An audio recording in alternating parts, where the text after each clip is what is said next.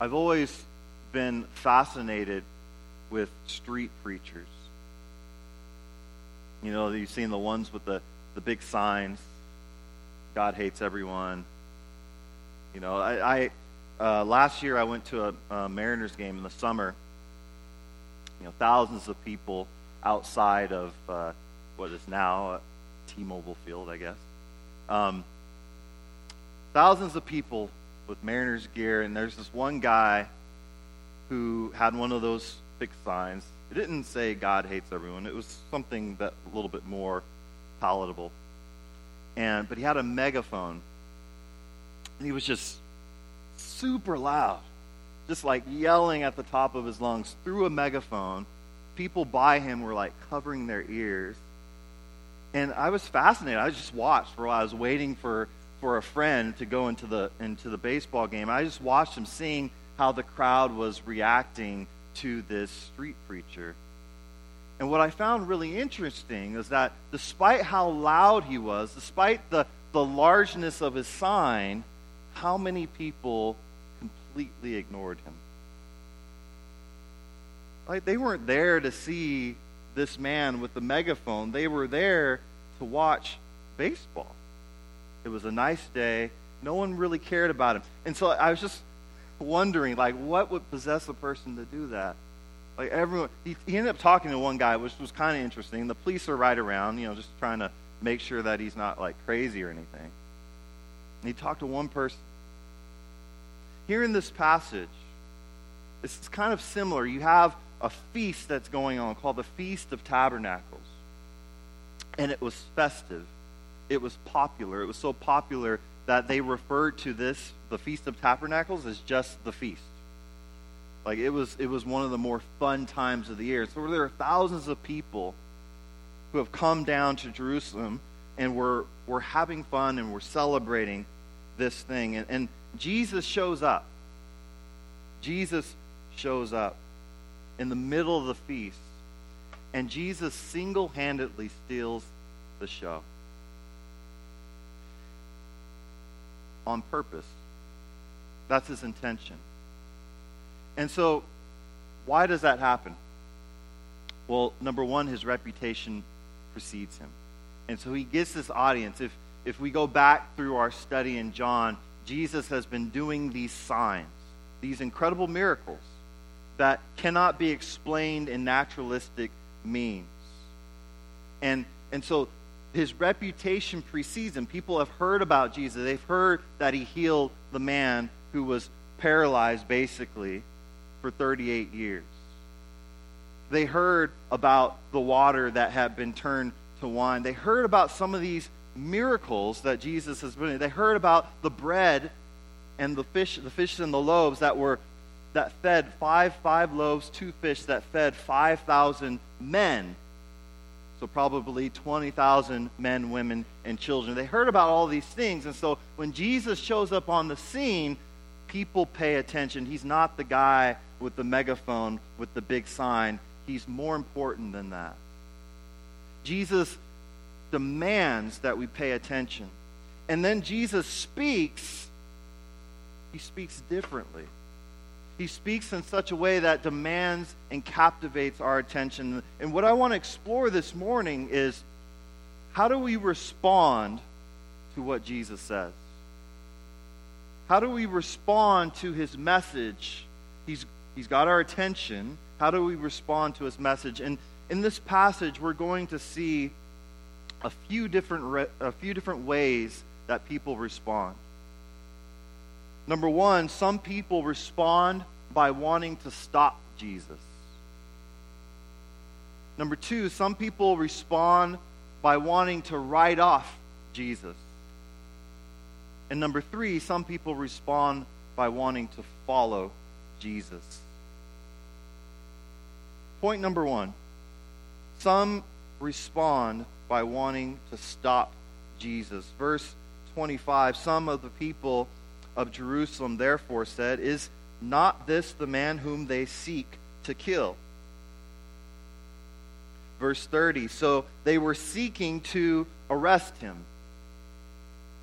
There's people who, who want to stop Jesus. They don't want him to continue preaching the message and teaching the things that he's teaching. And it's the authorities, the Jewish leaders of the day, who are primarily wanting to stop Jesus. And the question I have is why would anyone want to stop someone who's, who's been healing people, who's been feeding people, who's generally, uh, generally been doing good for people? Like, why would anyone want to stop him? We see earlier in John chapter 4 that, that Jesus came onto the radar of the, of the authorities when they found out that Jesus' ministry was baptizing more people than John the Baptist. Right? Which is pretty incredible. John the Baptist was the baptizer. Like he owned that ministry. That's why he was called John the Baptizer. And at some point, the authorities saw wait a minute. Jesus, this guy Jesus, and his ministry, they're baptizing more people than John the Baptist. We should probably pay attention to him. So he got on their radar, and as soon as he got on their radar, Jesus is like, all right, I'm, I'm, I'm going to go into a little bit more secluded areas. Jesus' popularity is rising. He's a rising religious authority, which, from a, a Jewish standpoint, uh, would also be somewhat political. It's not only religious. The, the Jewish leaders of the day were certainly the religious leaders, but they were also the civil leaders, which means they had the power to enforce laws. Not, not necessarily Roman laws. Jew, the Jews were under the oppression of Rome, so that was like the, the, the grandest law. But underneath that, in order to be a good Jew, you had to follow the laws of the Bible, the scriptures that they had. And the Pharisees had some power to enforce that. The Jewish authorities did. And, and so Jesus is up and coming. He's, he's swimming in their lane, so to speak. And he's closing ground.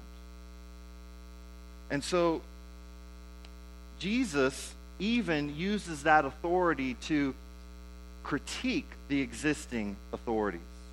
And they don't like that. And we saw that in verse 24, where Jesus, saying to the authorities, he says, Do not judge by appearances, but judge with right judgment, basically saying, You guys aren't judging correctly. He's telling that to the authorities in front of the authorities. And that's not lost on the crowd. The crowd understands what's going on. That's why in verse 25 or 26, and here he is speaking openly, and they say nothing to him. Can it be that the authorities really know that this is the Christ? So the crowd understands that Jesus is, is fighting back. He's basically asserting his own authority with the existing authority, and it stands out. And the existing authorities don't like it, they're not appreciative of it.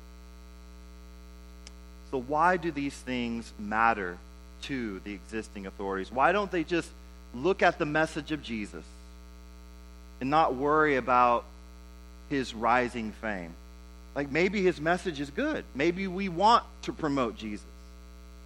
And I think the reason boils down to a very simple human emotion. I'll give you an illustration. When I was uh, in high school, I played basketball. And as a senior in high school, I started for the varsity team. And I remember a little bit past midway of the season, I had one really terrible game. A, a game in which I missed back to back wide open layups, which, if you know basketball, you should not miss one wide open layup, or people will get mad at you. I missed back to back wide open layups. And I was benched. And, and I remember the next game, the coach said, You're not starting. I was like, What? And you know what? This freshman guy, he's starting over you. I was like, my heart just sunk, right? Not only am I not starting, but a freshman is starting in place of me. And I just remember feeling in my heart anger towards the coach. But I also started to feel envy towards the freshman. And now, in practices, what I'm doing, I'm going extra hard against this freshman. Like, I'm just, whenever he throws I'm blocking it, like, with extra enthusiasm, like, excessively. Yelling, you know. And the question is, why? Is it because of him, like, personally? Is it just, I just don't like this guy? No, something happened. I started to lose my position, and he started to gain what I was losing, and therefore I became envious. Therefore, I started to hate on him, so to speak. It's a natural human emotion, and this is exactly what's going on with Jesus. In John, you have to kind of read between the lines, but in Mark's gospel, it's clear.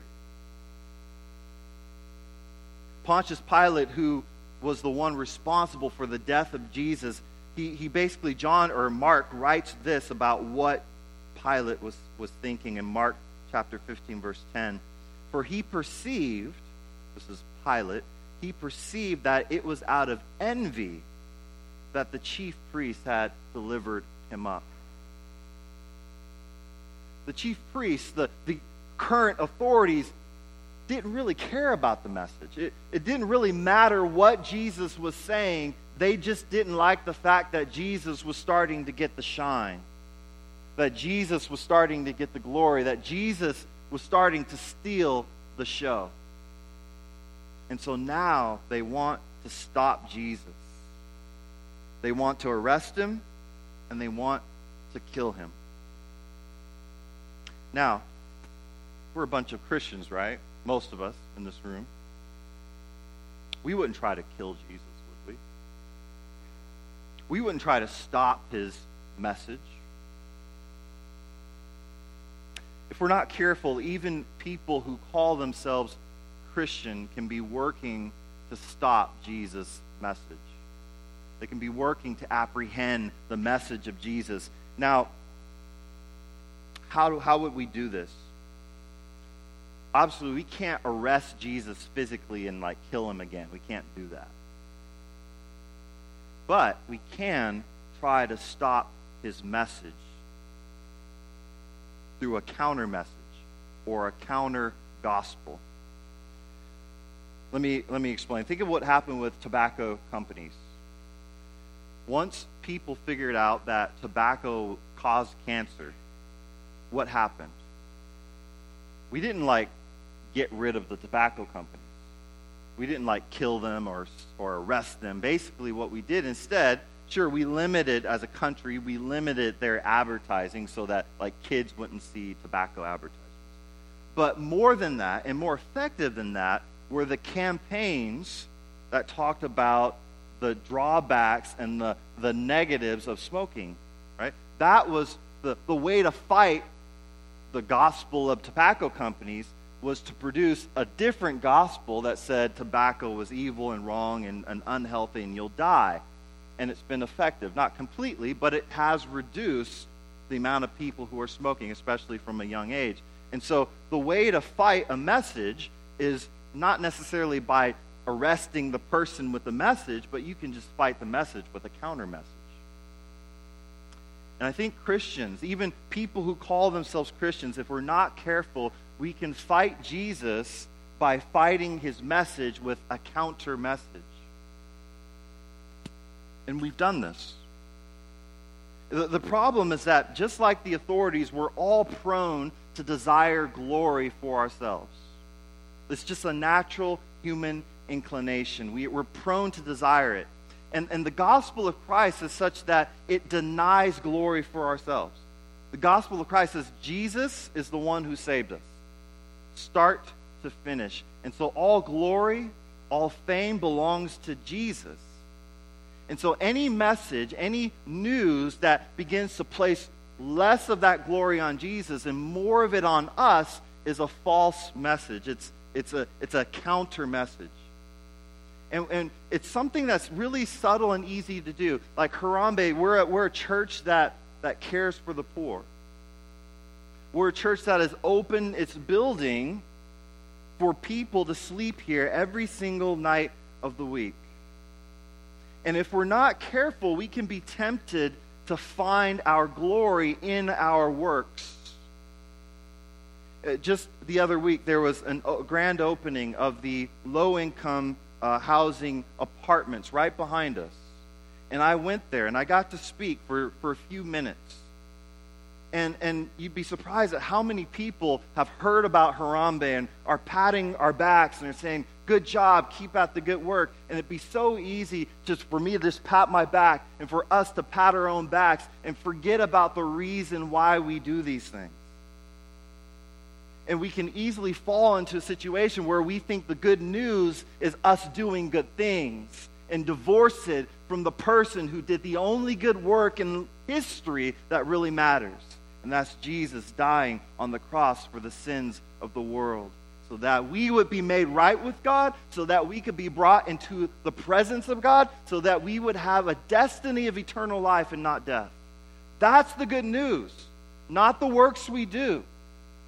And so I just want to encourage, I'm not saying that we're doing this, but I do want to encourage us and warn us that, that the gospel is not what we do or the good works we do so that we can receive glory from people, so that people can pat us on the back and make us feel like we're good because we do good. We're good because Jesus is good and he died for us. That's the only reason why we're good.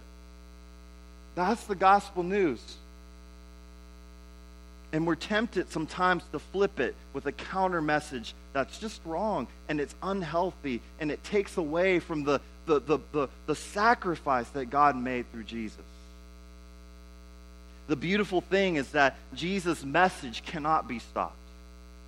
Jesus' message, Jesus won't be stopped. No matter how much we try to stop that message, it will not be stopped. We see it in verse 30. So they were seeking to arrest him, they were seeking to confine him, to apprehend him, but no one laid a hand on him because his hour had not yet come. God is fully in control. It's his timing, basically. That, that's what we see. God's timing will not be thwarted. And just because they wanted to arrest him, just because they wanted to stop him, God said, I'm in control and it will not happen. You will not put me on the cross until it is time. God is in control, complete control. So we cannot stop Jesus. We might try, but we can't do it. Now the question is if we can't stop Jesus, maybe maybe we can write him off. Maybe we can just write him off. And that's the second way that people respond to Jesus. Some people, some just respond by writing him off. Verse 27 but we know where this man comes from, and when the Christ appears, no one will know where he comes from. Verse 41 and 42. Others said, This is the Christ, but some said, Is the Christ to come from Galilee? Has not the scripture said that the Christ comes from the offspring of David and comes from Bethlehem, the village where David was? These are excuses that they're giving. So some people are like, yeah, we should pay attention to him. Some people are like, this is the Christ. And then other people are like, yeah, but we know where he came from, and we know that the, the, the, the Savior actually comes from Bethlehem, and he's from Galilee. So, on the one hand, they thought his origins would be really mysterious, right? Like he's just going to come out of nowhere. And what they're saying is, we know exactly where you're from. You're from the town of Nazareth, which is in the region of Galilee, and it wasn't a very important town. I was about to name a town that would be, and I'm not going to do that because someone might be from it. So, um, it was an unimportant town, all right? And they just said no one important is going to come from that town. So obviously, this Jesus can't be like this the one. He cannot be the one in spite of like the plain and obvious signs that Jesus was doing, in spite of what he was saying, they used that excuse as a way to say he can't. Others said, you know what? We've read the scriptures. By the way, that wasn't a scripture. It didn't say he's going to come from nowhere. That's, that's not in the Bible. That was something that some rabbis taught and they believed. Now, the second excuse actually is from scriptures. It does say that the Messiah is going to come from the line of David, and the Messiah would be born in Bethlehem. And they say, well, Jesus is from Galilee, therefore he cannot be the Messiah. He cannot be the Christ. Now, interesting question.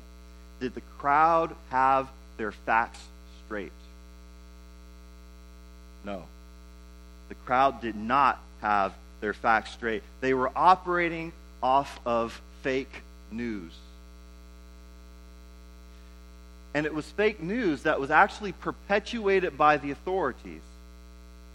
They're the ones spreading it around. And if you look to the end, verse 52, uh, these, these are the Jewish leaders saying, and, and by the way, when I say Jewish leaders, they're all Jews. So this is not, there's no anti Semitism going on here. Jesus is a Jew. The crowds here are Jews. These are just the authorities, the leaders, the ones in charge. Just to be clear. Verse 52 they replied, the authorities, Are you from Galilee too? Search and see that no prophet arises from Galilee. Now, they're, they're not necessarily wrong in, in demeaning Galilee, but what they don't understand is that Jesus wasn't born in Galilee and they don't bother to do the investigation. If we look at Luke chapter 2, we find out where Jesus was born. Jesus' parents, Joseph and Mary, lived in Galilee. But Joseph was from the line of David, and his hometown was Bethlehem. So that when Caesar said, I want to do a census, everyone had to go back to their hometowns. That's where they were going to record and register people.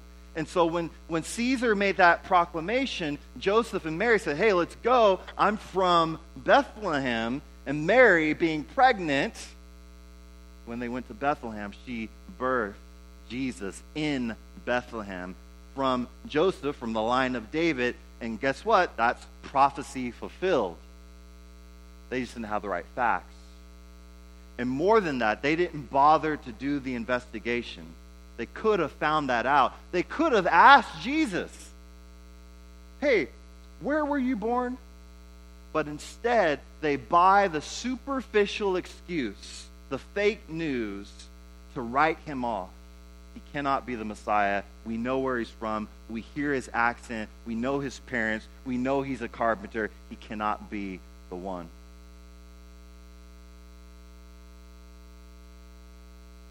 Now, this has very obvious relevance for today.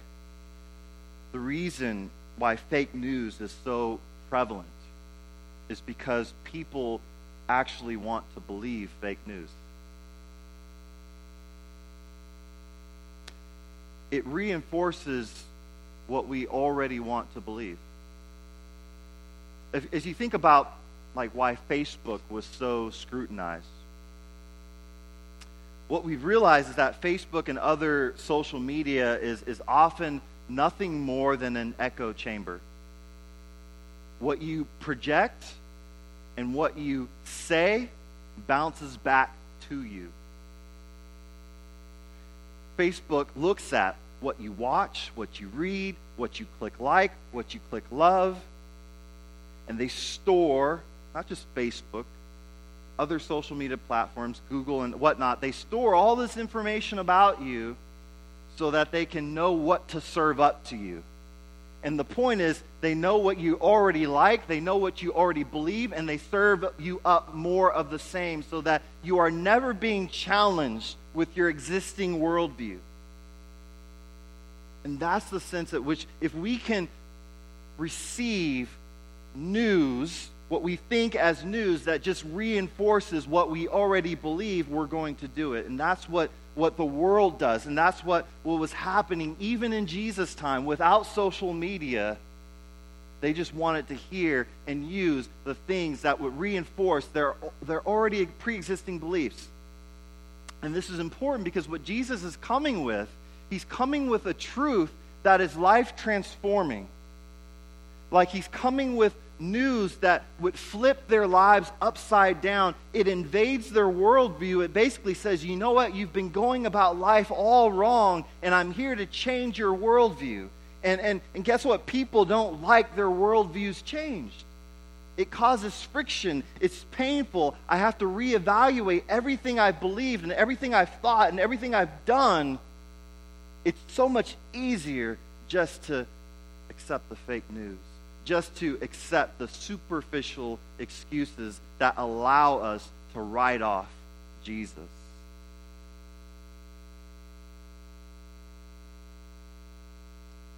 The picture that we have in Jesus' time, it's, it's not of the bad, evil authorities and the innocent crowd. What you have is a complicit relationship, a partnership in the status quo between the authorities on the one hand and the crowds and the people on the other. They're complicit in keeping up the status quo of their religion because the authorities love their positions of power. They love the respectful greetings that they received in the marketplace. They love the, the glory that they received as being the leaders and, and the good people and the people who kept the law. And in return, the crowds loved the idea that they were confirmed as good people by being, uh, that by being able to call Abraham their father, by being uh, circumcised, and by donating to the temple. And as long as you did those basic superficial things, you went to the feast, you showed up, you did your thing, you checked your box, then you were good to go. And the authorities said, You're good to go. And it was a complicit relationship. And Jesus was there to blow that up. To say, you know what, you're not good because of the check the boxes that you check, the donations you make to the temple. You're not good because your father's Abraham. You're not good because you go to this festival and you raise your hands and you sing the Psalms. He says, God cares about our hearts. And Jesus was coming to invade our hearts and show us that, that religion is not just about the things you do on the outside, it's about what your heart is on the inside. Out of your heart is where evil comes forth. And so he's here to change our hearts and he's here to show us a new way and and this is the message that Jesus is bringing. This is what we want to write off if we can. But I love how some people respond in this message. Some people respond. Some people are, you know what? Despite all of the objections I could make, clearly this man has done some things I've seen no one else do before. Clearly, he is saying things that I've that I haven't heard anyone say before. And, and the third response some people respond by wanting to follow Jesus. And that's the last point for today. Some people respond by wanting to follow Jesus. If we can see past the superficial excuses, if we can see past uh, the desire for our own glory, then we really only have one logical choice. When we look at Jesus and when we see his words, it's to follow him. Let me read verse 31. Yet many of the people believed in him. They said, When the Christ appears, will he do more signs than this man has done? Then verse 37 through 40. On the last day of the feast, the great day, Jesus stood up and cried out, If anyone thirsts, let him come to me and drink. Whoever believes in me, as the scripture has said, out of his heart will flow rivers of living water. Now, this he said about the Spirit, whom those who believed in him were to receive, for as yet the Spirit had not been given, because Jesus was not yet glorified. When you pay attention to Jesus' actions, and in particular his message, you can believe and you should believe. Now, I want to explain a little bit about the context of what's going on here this Feast of Tabernacles. The Feast of Tabernacles was a celebration of God's salvation back in the desert when the people of Israel were in the desert and they needed water and they needed provision, and God provided it was also looking forward to a future salvation, which was both political and spiritual. So you have a people, Israel, who is under Roman rule, and they've been under rule and oppression for many, many years. And so there's a sense in which they want to return to the glory days when Solomon and David reigned. They don't want to be slaves. They don't want to be oppressed. They want freedom. And so they're looking to God as the one who would ultimately bring about their freedom. But they're also looking for God as the one who would ultimately bring their spiritual freedom. Because you have this practice throughout the Old Testament and throughout their, their religion, which was this idea of sacrifice that, that, that we are guilty, that we are unclean because we sin against God, and therefore we need to sacrifice animals all the time to, as a way to, to cleanse us. And so they were looking for that final cleansing. But in particular, the Feast of Tabernacles focused on the metaphor of water and it really harkened back to when God provided water in the desert. And so what they would do, there were seven days of the feast, and each day they would have this procession from the temple. The priests would go, and they would have a golden pitcher. Which I was like, wow, I, I wish we had a golden pitcher. Anyhow, uh, they had a golden pitcher, and they went down to this uh, stream, the Gihon stream, that fed into the pool of Siloam. They dipped it in there. And while they're doing that, they would have a choir that's with them. And as they're dipping, the choir would sing or shout Isaiah uh, chapter 12, verse 3 With joy you will draw water from the wells of salvation. With joy you will draw water from the wells of salvation. And so this was a, a, a, feast of expectation, a feast that was permeated with this idea and theme of salvation. And so they were looking to God as the one who would bring this salvation. With joy, you will draw water from the wells of salvation. And they're thinking back to Moses when he was the one used by God to, to save them from, from Egypt. And Moses wrote about a future prophet who would be like Moses that the people would listen to. And Jesus is performing signs miraculously like Moses, and he arrives on the scene in the midst of this feast of salvation. And on the great day, as they, they, they, they basically do this procession seven times, shouting the same thing with joy, you will draw water from the wells of salvation. With joy, you will draw water from the wells of salvation. And on the last day, Jesus stands up and he says, If anyone thirsts, let him come to me and drink. Whoever believes in me, as the scriptures have said, out of his heart will flow rivers of living water. Jesus was not using that metaphor accidentally. His timing is impeccable. And he is very clearly saying that he is fulfilling all of the symbolism that is going on in this feast. This feast of salvation, he's basically saying, I'm the one that you're celebrating about. I'm the one who's come to give you the water that will provide for you forever, that will lead you into everlasting life, that you will not have to thirst anymore. You will not have to do these rituals anymore, that you can have water now. Come to me. That's what Jesus is saying.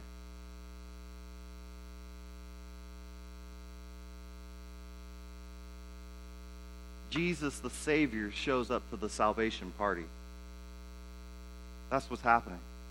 And it's very different. You go back to the Mariners game, right?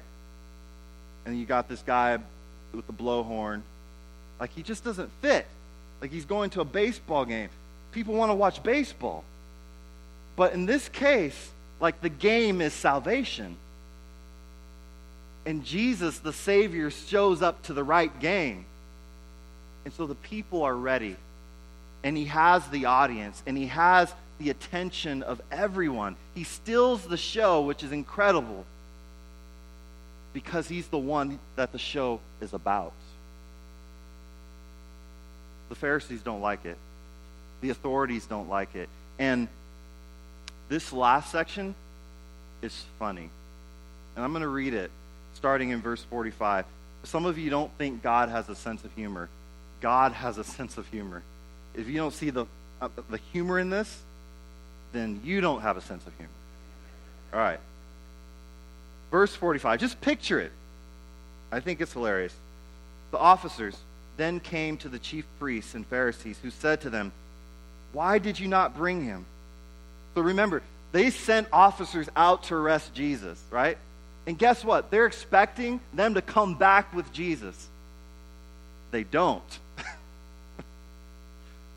they, they, they say, Why didn't you bring him? The officers answered, No one ever spoke like this man. No one ever spoke like this man. They went to do a job and, and they were redirected in their mind by the words of Jesus. then the, then the Pharisees say, Have you also been deceived? Have any of the authorities or Pharisees believed in him? And but the crowd that does not know the law is accursed. Now, when they say have any of the authorities or Pharisees believed him, they're obviously they're saying we're the authorities, we're the ones who should know, right? Have any of us believed him in him? And then sitting in the corner over here is this guy Nicodemus, who's also a Pharisee. But he kind of believes, but he doesn't really want to say it. And so he, he finally pipes up in verse 50 Nicodemus, who had gone to him, Nicodemus had gone to Jesus before, and he went in the night because he didn't want to be seen. He was afraid. But clearly, something about Jesus resonated with him. And so now Nicodemus speaks up, verse 50. Nicodemus, who had gone before him, who was one of them, said to them, Does our law judge a man without first giving him a hearing and learning what he does? I think that's a fair point. And then they replied, Are you from Galilee too? Right, they're just mocking him. Search and see that no prophet arises from Galilee. What you have here is sort of you've, you've, you have these authorities and you've opened the door sort of behind doors and you see their true colors come out. And you see a, a comparison that, that John wants us to see. Like, who really cares about the people? Who really cares about the crowds? Jesus is saying, pleading with the crowds, Come to me. If you thirst, come to me. And rivers of life will pour out from you. Jesus cares about the crowds. The Pharisees, behind closed doors, are saying, Those crowds, they're cursed. They don't know what they're talking about. The, the authorities care nothing about the people, they care everything about their glory. They care everything about their position. And so, in light of this, the question is who will you trust? Who will you believe? Who will you follow? Who really has our best interests in mind? And Jesus is saying, Come to me if you thirst if you thirst, and he's not just talking about like physical thirst, though it's it's related, right? If you've ever done anything that's really exhausting, if you've run a marathon, I've never run a marathon, but if you've played basketball like five games in a row, or if you've if you've uh, whatever you've done, you've, you've felt this idea where you're really thirsty, and the first thing you want to do is have a glass of water. I often go on really long walks, like eight or nine mile walks, and, and when I come back, thirsty. Like, I want water. Your body craves it. And, but what he's saying is more than that. Taking that idea of thirst and applying it spiritually. Are you spiritually thirsty? Are you exhausted of trying hard to measure up and never feeling like you've measured up? Are you thirsty? Are you tired of putting up a facade that says, I've got everything together, but you know in your heart you have nothing together? Are you thirsty? Are you tired of seeking after entertainment after entertainment, of binge watching, thinking that that's going to fulfill me, and realizing and knowing that deep down that's so empty and such a vacuum? Are you thirsty? And Jesus is saying, if you have these kind of thirsts, come to Him. Come to Him, and He will satisfy that thirst. He will say to you, You don't have to earn your worth. I've paid for it, I've made you worthy. He will say to you, You don't have to earn your salvation. I've paid for you. You're saved. He will say to you, you don't have to pursue fleeting pleasure after fleeting pe- pleasure. There is pleasures forevermore at his right hand. Come to him. And when he says, he talks about these rivers of flowing, uh, the, the, the flowing rivers of life. He says this is the Spirit. And, and it, what it means is there's something that really happens when we come to Jesus, when we believe in Jesus. This is, he's not just saying words that we would accept intellectually and add it to our things that we believe. He's saying that something real happens, that you get the Spirit of God with you. And then we get the fruit of the Spirit. If you go to Galatians, what do we get? Love, joy, peace, patience, kindness, goodness, faithfulness, self control. I missed one, but that's fine. Gentleness. Thank you. Like, if you want that, do we thirst for that? Do we long for that? Do we long for more peace? Do we long for more joy? Do we long for more kindness in this world? Jesus is saying, I will give you my spirit and you will get more of that. As we walk with Jesus, Jesus grows us in that. And, and this imagery of a river of life is meant so that it would extend its way outward. It's not so that we can just be a hermit being more joyful and more kind and more loving in our own little box. It's meant that it would be interactive with other people. That the kindness and the joy and the love would be a, a thing that's done in community and that as people come to Jesus, that actually helps our community, that actually lifts up our community to, to experience things that we haven't experienced apart from the Spirit of God. That's what God is doing, and that's what He's doing in this church. He's calling us to come to Him and receive from Him His Spirit, and then extend that the fruit of the Spirit outward so that people would see how good God is and people would be freed and people would understand. They, they would be able to say of Jesus, no one has ever spoke like Jesus. Let me pray for us.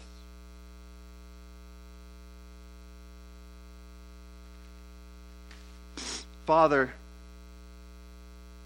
Lord, would you do with your word what you've always done?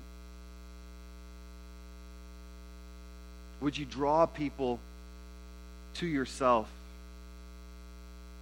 Lord, would you help us to see the ways in which we've exhausted ourselves seeking after things which do not quench our thirst? Lord, would you help us to, to take you at your word and, and come to you, to believe, Lord, that you've given us life everlasting that you've given us your Spirit that enables us to walk in a new life with new hopes, new dreams. Lord, we thank you that our sins are washed away by your blood. Lord, we thank you that we've been made new, that we've been made clean Lord, that we don't have to go through rituals and sacrifices to appease you. But Lord, you've given us the ultimate sacrifice to make us family with you. Help us to know that. Help us to live on the basis of that truth, to test you at your word come and drink. Father, we pray that you would help us. In Jesus' name I pray. Amen.